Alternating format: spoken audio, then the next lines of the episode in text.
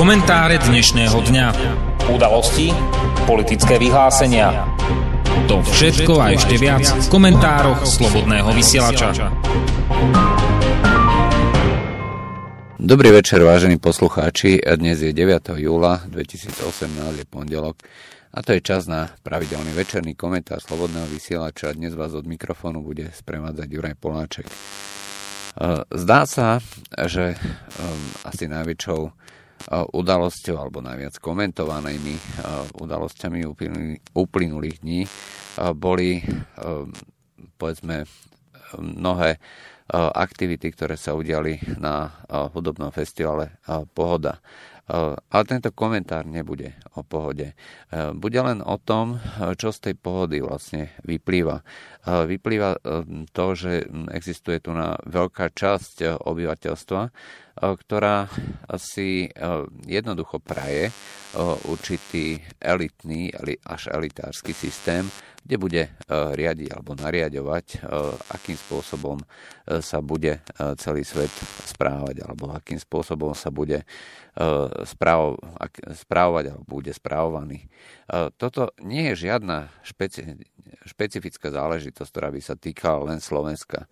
V skutočnosti je to záležitosť, ktorá je spoločná prakticky všetkým západným krajinám. Pred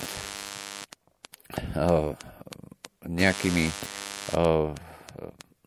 pred pár dňami vyšiel, vyšla recenzia jednej knihy, ktorá sa týkala týkala o tom, ako Amerika stratila svoju povedzme, vojenskú nadradenosť a nie je schopná presadiť svoju, svoju moc alebo svoju nadvládu a tým pádom je veľmi nebezpečné, ak žije v tejto ilúzii. Ten, tá recenzia vyšla na stránke unz.com a konkrétne sa jedná o knihu Andreja Martianova a napísali ju známy bloger Saker.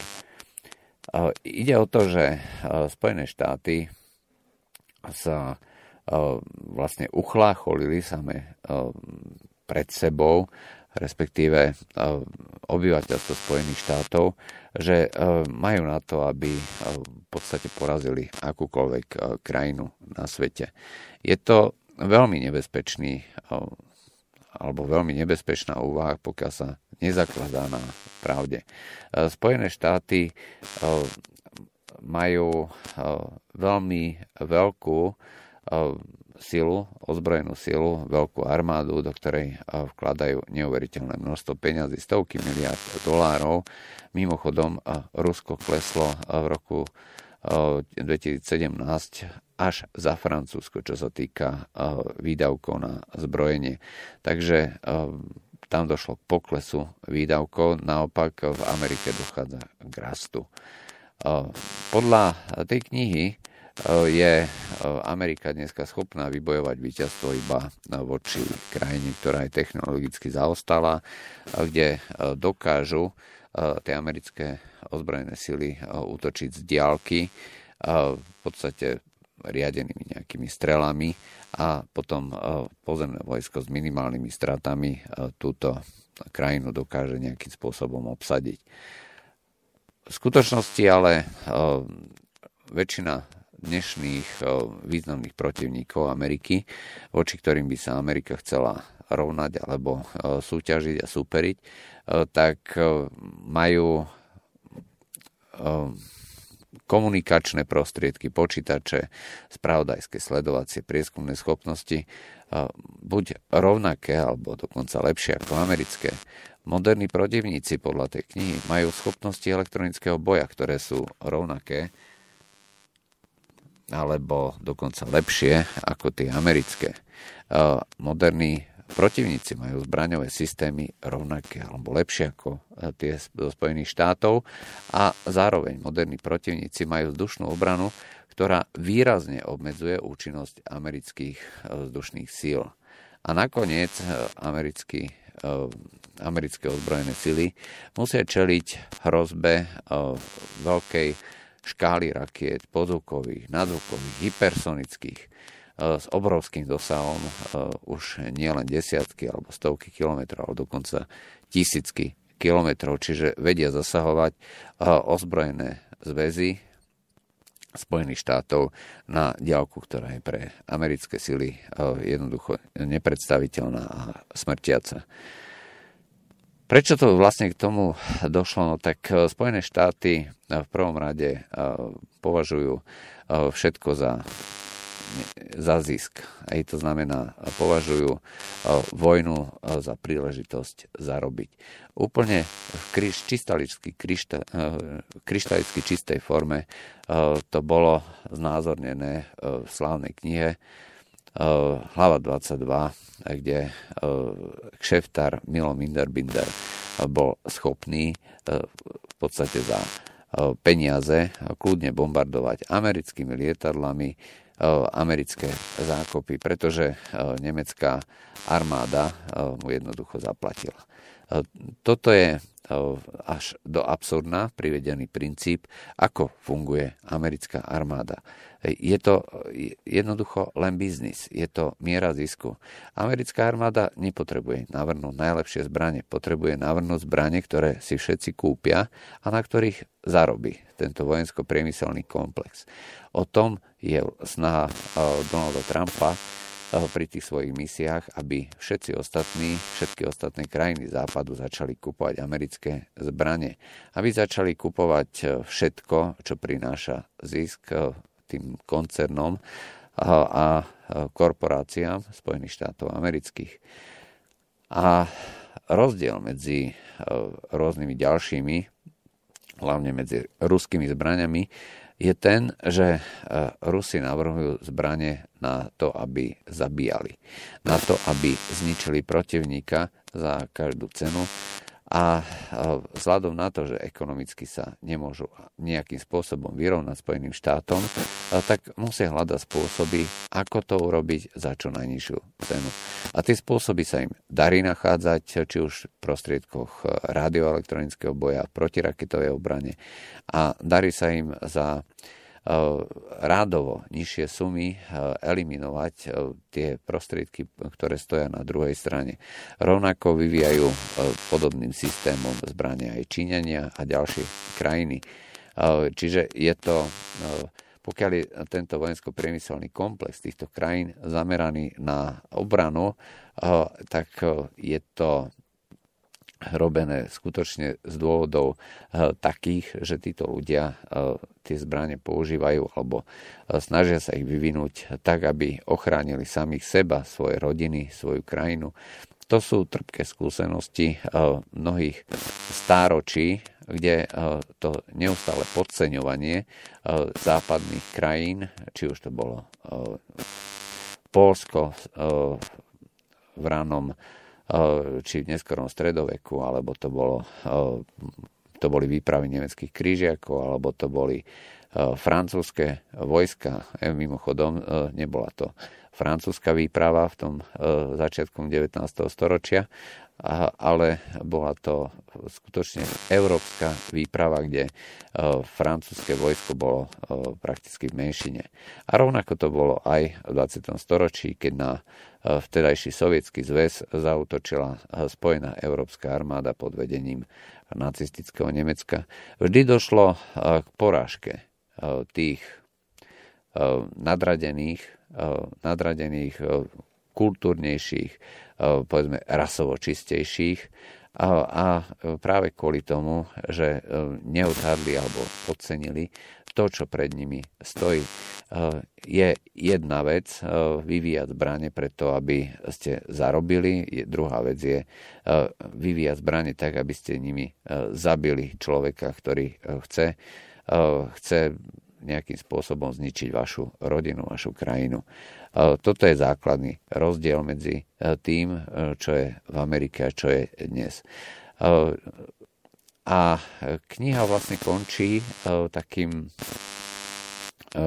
takým prevolaním, respektíve konštatovaním, čo v skutočnosti ohrozuje Ameriku. Nie sú to ruské zbranie. Stále treba opakovať jednu veľmi zásadnú vec. Raketou územie neobsadíte To znamená, že pokiaľ máte raketové vojska, či už na tých rôznych bombardéroch alebo na tých ponorkách, alebo rakety odpalované z tých síl alebo pohyblivých základní na území Ruska, tak je síce možné, že to trafí aj nejaký cieľ na území Spojených štátov, Druhá vec je, že Rusi sa tam jednoducho nedostanú.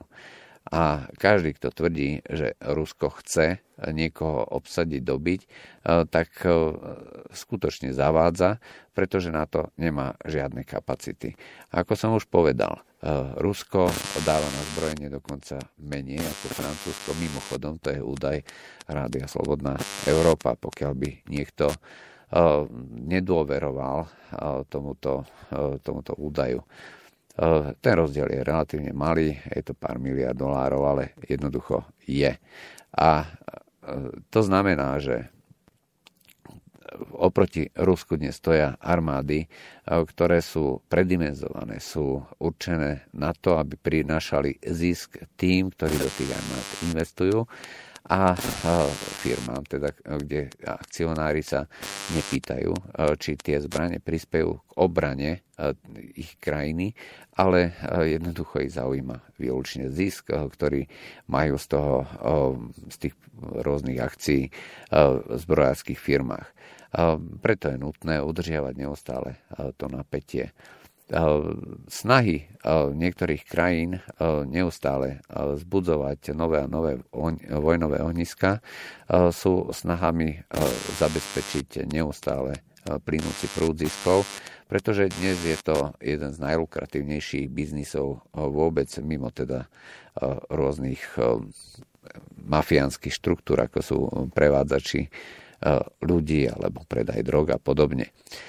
Eh, čiže eh, nepriateľom týchto eh, krajín, respektíve obyvateľstva týchto krajín, nie sú Rusy. Sú to ich vlastné elity. Sú to ich alebo skupiny ľudí, ktorí v ich vlastných krajinách sa snažia vytvoriť povedzme, atmosféru a náladu, ktorá im zabezpečí neustále, neustálu podporu na to, aby daňoví poplatníci platili, platili a platili, aby e, sa tie všetky peniaze, e, ktoré e, ľudia zarobia, aby sa preliali nakoniec do vreciek týchto rôznych koncernov. Takže krajiny, ktoré nemajú žiadnu skúsenosť s vojnou, majú skúsenosti len s biznisom, nikdy nedokážu vyvinúť nejaké skutočne efektívne smrtiace kvalitné zbranie.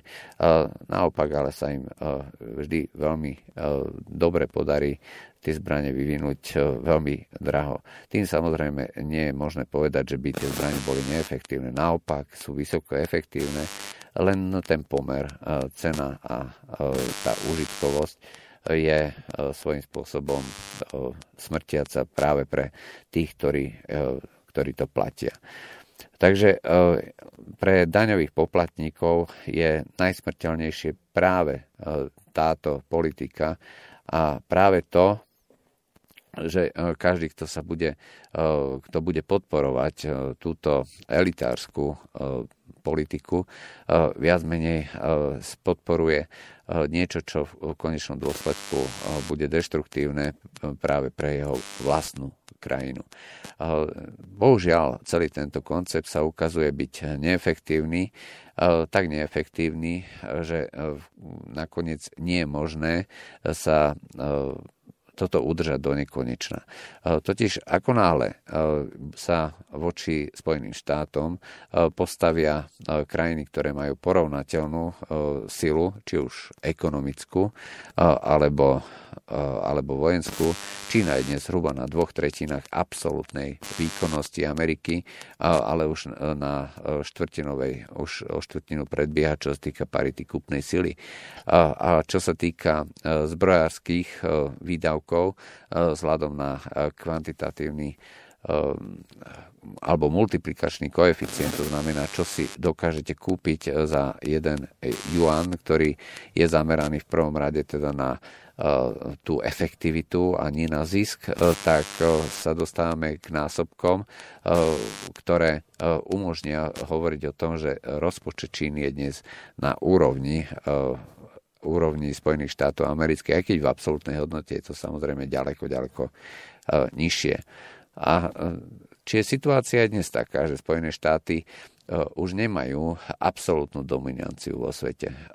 Tým pádom už nie je možné diktovať vôľu celému svetu.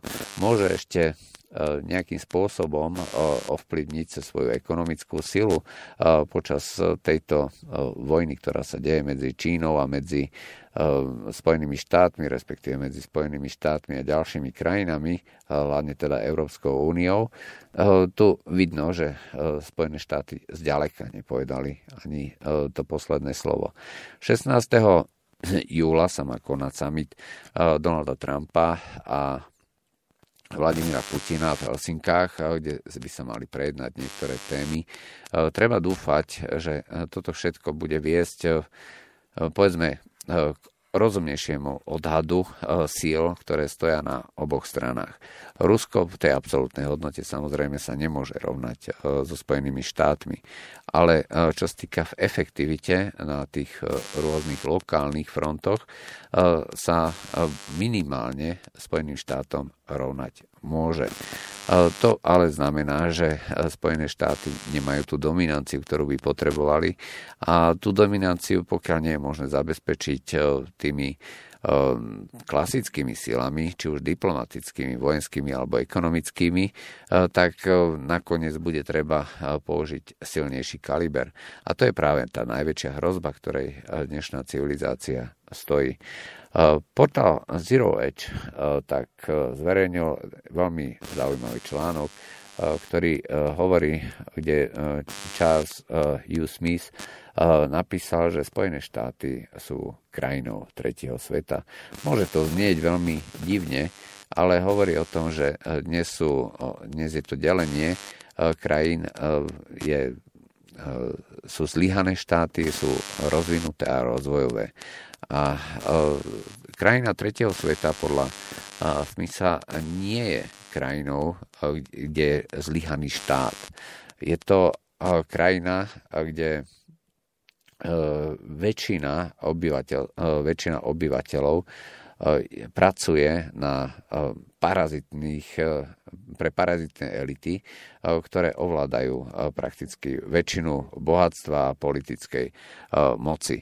A na rozdiel od tých zlyhaných štátov sú tieto krajiny tretieho sveta stabilné, pretože fungujú dobre pre elity a ktoré domi- kde jednoducho ich bohatstvo, moc a mechanizmus správy štátu im umožňuje vylúčiť ten zvyšok obyvateľstva z podielu na moci.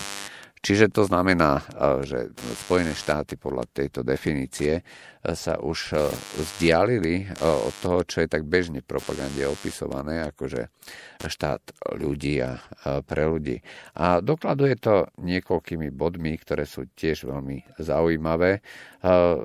Hovorí, že vlastníctvo akcií a všetkých aktív je skoncentrované do rúk niekoľkých elít. To, že si jedinci môžu kúpiť akcie na burze, ešte nehovorí o tom, že môžu nejakým spôsobom zasiahnuť do riadenia týchto spoločností.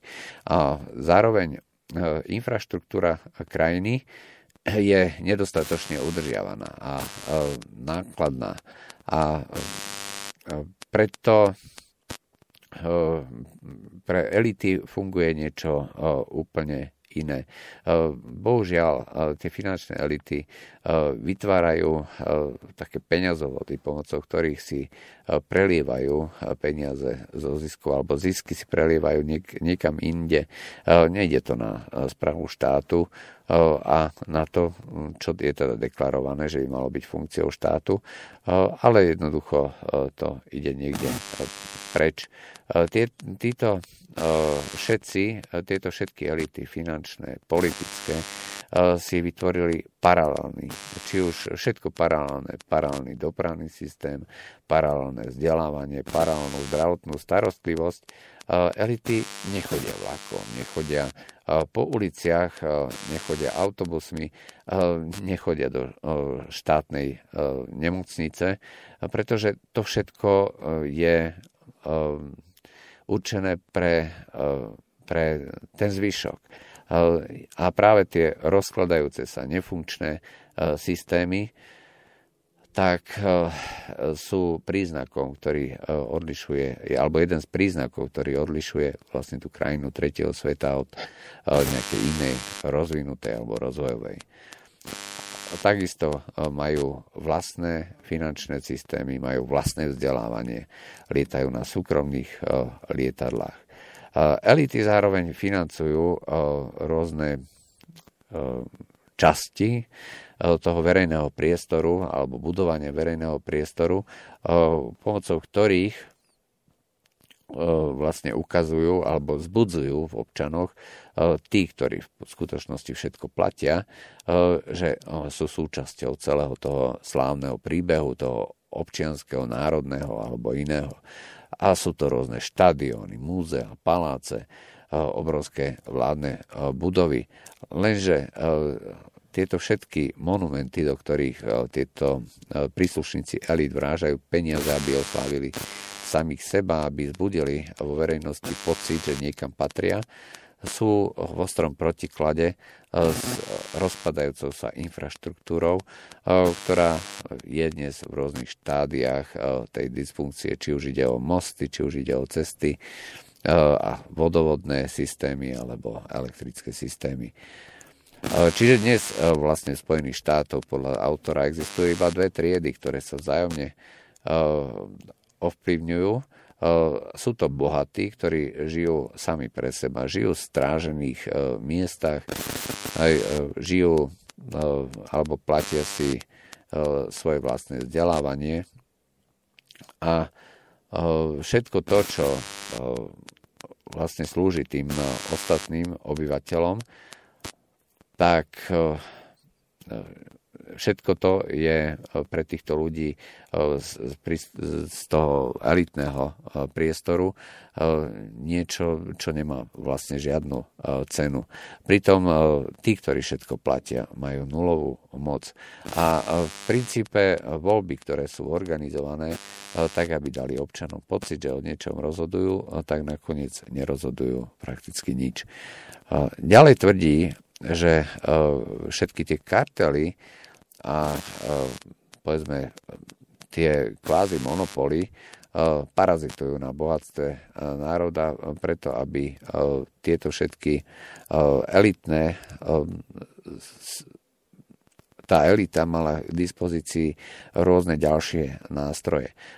Vymenoval Google, Facebook, to je všetko kvázi monopol takisto zdravotná starostlivosť, bankovníctvo, dokonca aj vnútroštátna obrana je kartelom podľa neho. Aj národná bezpečnosť je kartelom. A to znamená, že každá kľúčová inštitúcia alebo funkcia je podľa neho riadená buď kartelovým spôsobom alebo nejakým skoro monopolom, čo slúži vlastne záujmom niekoľkých ľudí prostredníctvom parazitovania na e, tej bezmocnej časti obyvateľstva. E, v tomto bohužiaľ treba priznať e, obrovský diel pravdy, pretože ten, tú moc, ktorú získali dneska sociálne siete, doslova zneužívajú a už sa tým nakoniec ani netaja. A v blízkej budúcnosti je predpoklad, že to riadenie a zneužívanie tejto moci na ovplyvňovanie obyvateľstva toho, čo si má mysliť, toho, čo má vidieť a o čo má diskutovať, bude stále väčšie a väčšie. Ďalším veľmi zaujímavým príznakom je používanie extrémneho násilia na potlačenie akýchkoľvek, akýchkoľvek prejavov nesúhlasu. To znamená, že dostane niekto 10 miliónov dolárov sankcií za to, keď ukradne 10 miliard dolárov a pritom nie je tam žiadna osobná zodpovednosť. No a niekto iný dostane 10-ročné väzenie za drobné porušenie nástroja. A takisto sú známe rôzne prípady zneužitia policajnej sily, brutality na uliciach a tak ďalej. Ďalším príznakom, celkové 8, je, že tieto dysfunkčné inštitúcie získavajú peniaze prostredníctvom rôznych ďalších, ďalších systémov alebo ďalších povedzme obmedzení a poplatkov, či sú to licenčné poplatky, parkovacie lísky a tak ďalej. No, čo je viac menej len e, ďalší zdroj ziskov parazit, alebo prejav parazitovania e, týchto rôznych monopolov, respektíve systémov spojených s elitami na väčšine obyvateľstva. No a nakoniec e, je tu na veľmi, veľmi zaujímavá časť, kde všetko to, čo je v podstate dôkazom toho, že ľudia sú viac menej vykoristovaní, ovládaní obrovským spôsobom a v prospech veľmi úzkej skupiny ľudí, veľmi drzo a veľmi e, cynicky, tak je tu na e, veľká časť alebo skupina ľudí, ktorí to e, budú brániť, pretože sú e, súčasťou toho systému a aj keď priamo neparazitujú na zvyšku obyvateľstva, bránia tento systém práve kvôli tomu, že svojím spôsobom sú platení za to, aby ho bránili. Či sú to už rôzni, povedzme, prestitúti alebo ktokoľvek iný. Spojené štáty sú podľa tohto e, krajinou tretieho sveta, kde e, je dysfunkčný štát, kde je stabilný, ale dysfunkčný štát podriadený vôli elít. A kde ako vidno na, tom, na tej knihe, ktorú recenzoval bloger Sacher, je zrejme a jasné, že skutočne tie elity robia všetko preto, aby získali viacej moci, viacej peňazí, viacej ziskov a nezáleží nielen na americkom, na americkom národe alebo na krajine ako také a na ľuďoch tej, tej krajiny, ale svojím spôsobom ohrozujú celý svet. Totiž pokiaľ sa stane ten systém nefunkčný do tej miery, že nedokáže eh, ovládať ostatný svet, eh, tak eh, ostane tej elite už potom len jedna možnosť a to zničiť akúkoľvek konkurenciu jedinými zbraniami, ktoré má k dispozícii, ktoré sú dostatočne účinné a smrtiace. A podľa tých rôznych ekonómov, rôznych komentátorov, blogerov a tak ďalej. Takými zbraniami sú dneska len atomové zbranie. Ako sa už povedalo, tak e, v roku e, e, v júli tohto roku sa stretne, aspoň zatiaľ by to vyzerá tak, že sa stretnú Donald Trump a Vladimír Putin. Či sa stretnú, je to otázne. V tomto momente vo Veľkej Británii umrela Dawn Sturgesová, ktorá bola akože zasiahnutá tou látkou novičok. A, a britská premiérka Teresa Majová tvrdí, že je rozúrená a že je šokovaná, že niekto použil tú sovietskú látku alebo ruskú látku na britskom území. E, zdroje zároveň dneska hovoria, že tá látka bola v mimoriadne vysokej koncentrácii, mimoriadne čistá, preto došlo k tomuto umrtiu. E, môže sa kľudne stať, že sa e, to stretnutie práve kvôli takémuto čomu si neuskutoční. To v tomto momente ešte nevieme. Rozhodne by bolo dobré, pokiaľ by sa Spojené štáty a Rusko dali dokopy a povedali si, že všetko má svoje hranice. Aj to zbrojenie, aj to vyvolávanie medzinárodného napätia. Pretože tá konečná hranica je v podstate konečnou pre nielen pre Spojené štáty a pre Rusko, ale viac menej pre celý svet.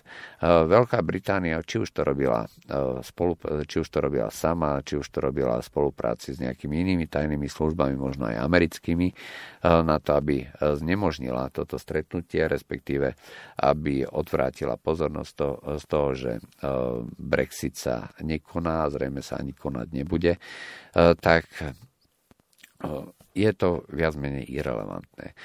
Jediné, na čom záleží, je, aby sme teda prežili ako civilizácia, ako ľudská civilizácia, civilizácia rozumných bytostí e, ešte aj o e, ďalších 50, 100 tisíc, 10 e, tisíc rokov.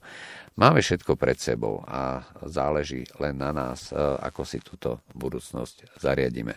To bolo z dnešných komentárov Slobodného vysielača. Všetko. Lúčia s vami Juraj Poláček. Do počutia. Táto relácia vznikla za podpory dobrovoľných príspevkov našich poslucháčov.